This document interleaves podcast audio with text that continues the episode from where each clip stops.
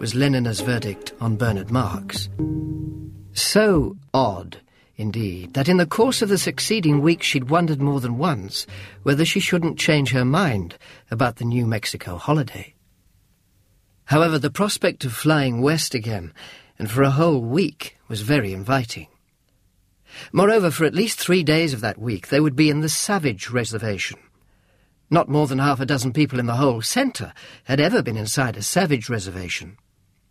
As an Alpha Plus psychologist, Bernard was one of the few men she knew entitled to a permit. For Lenina, the opportunity was unique. And yet, so unique also was Bernard's oddness that she had hesitated to take it. His mania, to start with, for doing things in private. Going walks in the Lake District was what he proposed that first afternoon, land on the top of Skiddaw and walk for a couple of hours in the heather. Alone with you, Lenina. But Bernard, we'll be alone all night. Bernard blushed and looked away. I meant alone for talking. Walking and talking seemed a very odd way of spending an afternoon. In the end, she persuaded him, much against his will, to fly over to Amsterdam to see the semi-demi-finals of the Women's Heavyweight Wrestling Championship. On their way back across the channel, Bernard insisted on stopping his propeller and hovering on his helicopter screws within a hundred feet of the waves. Look, he commanded. Lenina shrank back from the window, appalled by the black, foam-flecked water heaving beneath them. Bernard searched for words.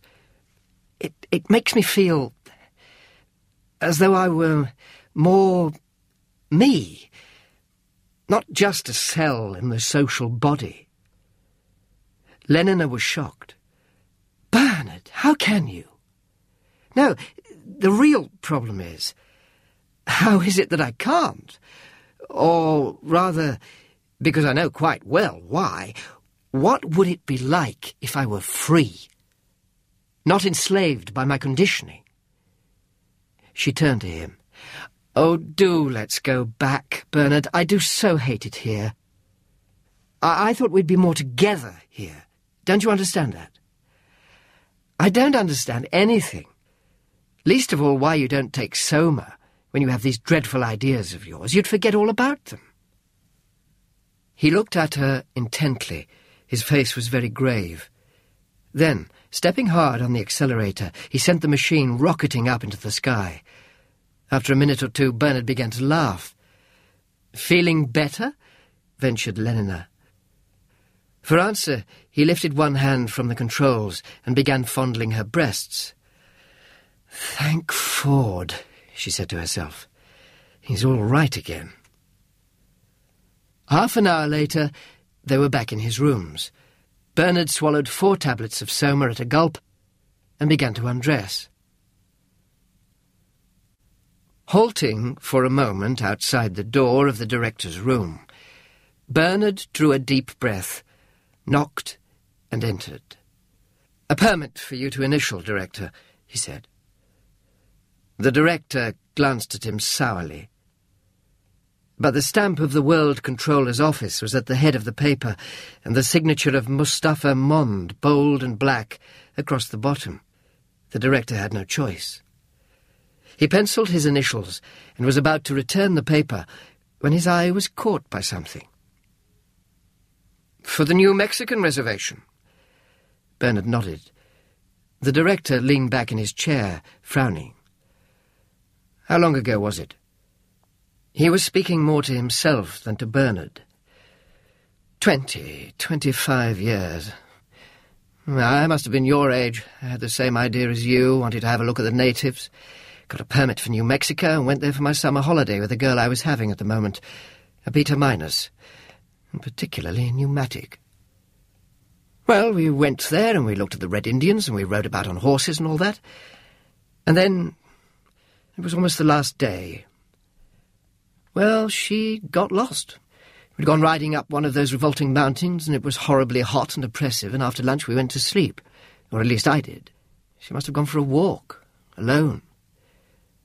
At any rate, when I woke up, she wasn't there. I searched and I shouted, but there was no sign of her, and she wasn't at the rest house when I got back there. The next day there was a search, but we couldn't find her. She must have fallen into a gully somewhere or been eaten by a mountain lion. Ford knows. You must have had a terrible shock, said Bernard. He handed Bernard the permit, furious with himself for having given away a discreditable secret. And I should like to take this opportunity, Mr. Marx, of saying that I'm not at all pleased with the reports I receive of your behaviour outside working hours.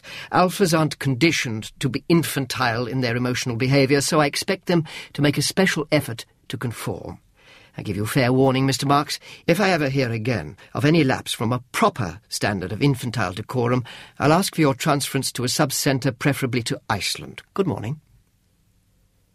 Swivelling round in his chair, he picked up his pen and began to write. The journey was quite uneventful, and the Blue Pacific rocket landed at Santa Fe less than forty seconds behind scheduled time.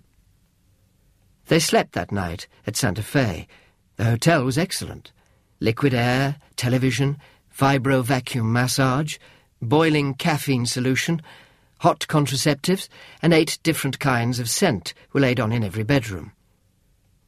The synthetic music plant was working as they entered the hall and left nothing to be desired.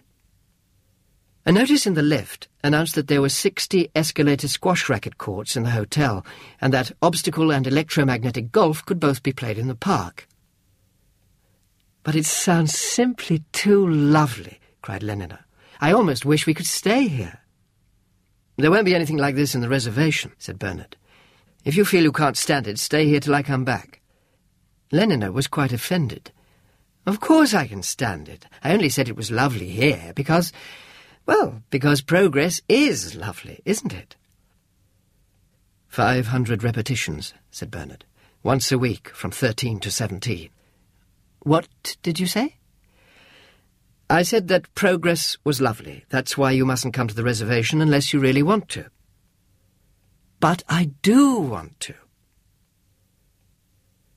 Their permit required the signature of the warden of the reservation, at whose office next morning they duly presented themselves. The warden was a blonde Alpha Minus, short, red, moon-faced, and broad-shouldered. 560,000 square kilometres divided into four distinct sub-reservations, each surrounded by a high-tension wire fence. You don't say, said Lenina. When the warden started booming, she'd inconspicuously swallowed half a gram of soma, with the result that she could now sit serenely not listening, thinking of nothing at all, but with her large blue eyes fixed on the warden's face in an expression of rapt attention. To touch the fence is instant death, pronounced the warden. There's no escape from a savage reservation, those born in the reservation, and remember, my dear young lady, that in the reservation children still are born. Yes, actually born, revolting as that may seem. Those born in the reservation are destined to die there. They got away at last. At the warden's orders, a reservation guard came round with a plane and waited on the roof of the hotel. They went up at once. An octoroon in gamma-green uniform saluted and proceeded to recite the morning's programme. A bird's-eye view of ten or a dozen of the principal pueblos, then a landing for lunch in the valley of Malpais. The rest house was comfortable there, and up at the pueblo the savages would probably be celebrating their summer festival. It would be the best place to spend the night.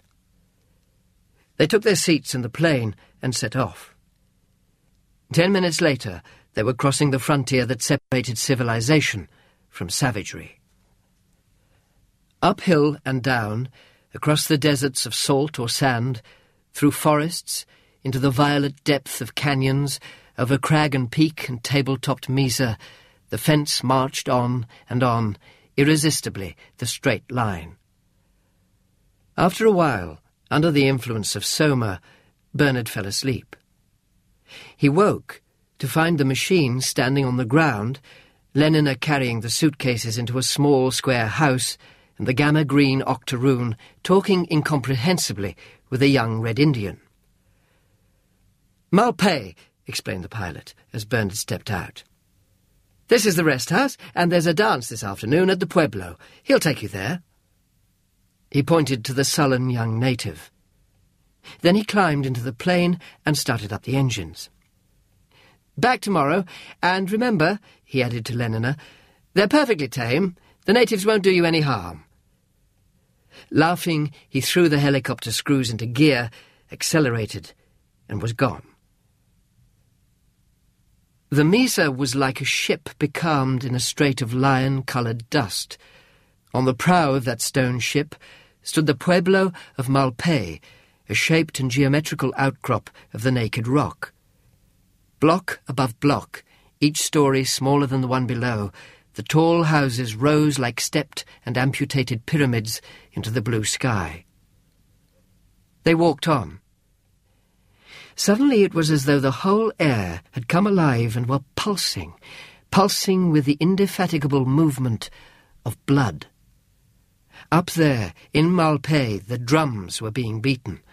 Their feet fell in with the rhythm of that mysterious heart. Their path led them to the foot of the precipice. The sides of the great Mesa ship towered over them.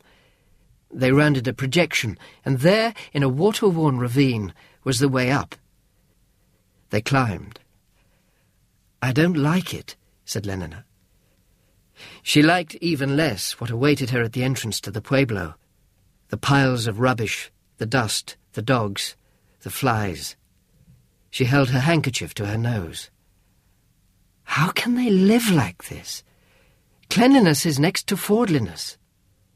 Yes, and civilization is sterilization, continued Bernard concluding the second hypnopedic lesson in elementary hygiene. But these people have never heard of our Ford, and they aren't civilized. She gripped his arm. Look! With the tremulous caution of extreme old age, an almost naked Red Indian was very slowly climbing down the ladder from the first-floor terrace of a neighbouring house. His face was profoundly wrinkled. The toothless mouth had fallen in. Lenina's eyes were wide with horror. What's the matter with him? He's old, that's all, said Bernard. Old? Lots of people are old. They're not like that. That's because we don't allow them to be. We preserve them from diseases. We give them transfusions of young blood. We keep their metabolism permanently stimulated, so of course they don't look like that partly because most of them die long before they reach this old creature's age. Youth almost unimpaired till sixty, and then crack. The end. Lenina felt in her pocket for her soma, only to discover that by some unprecedented oversight she'd left the bottle down at the rest house. Bernard's pockets were also empty. Lenina was left to face the horrors of Malpais unaided.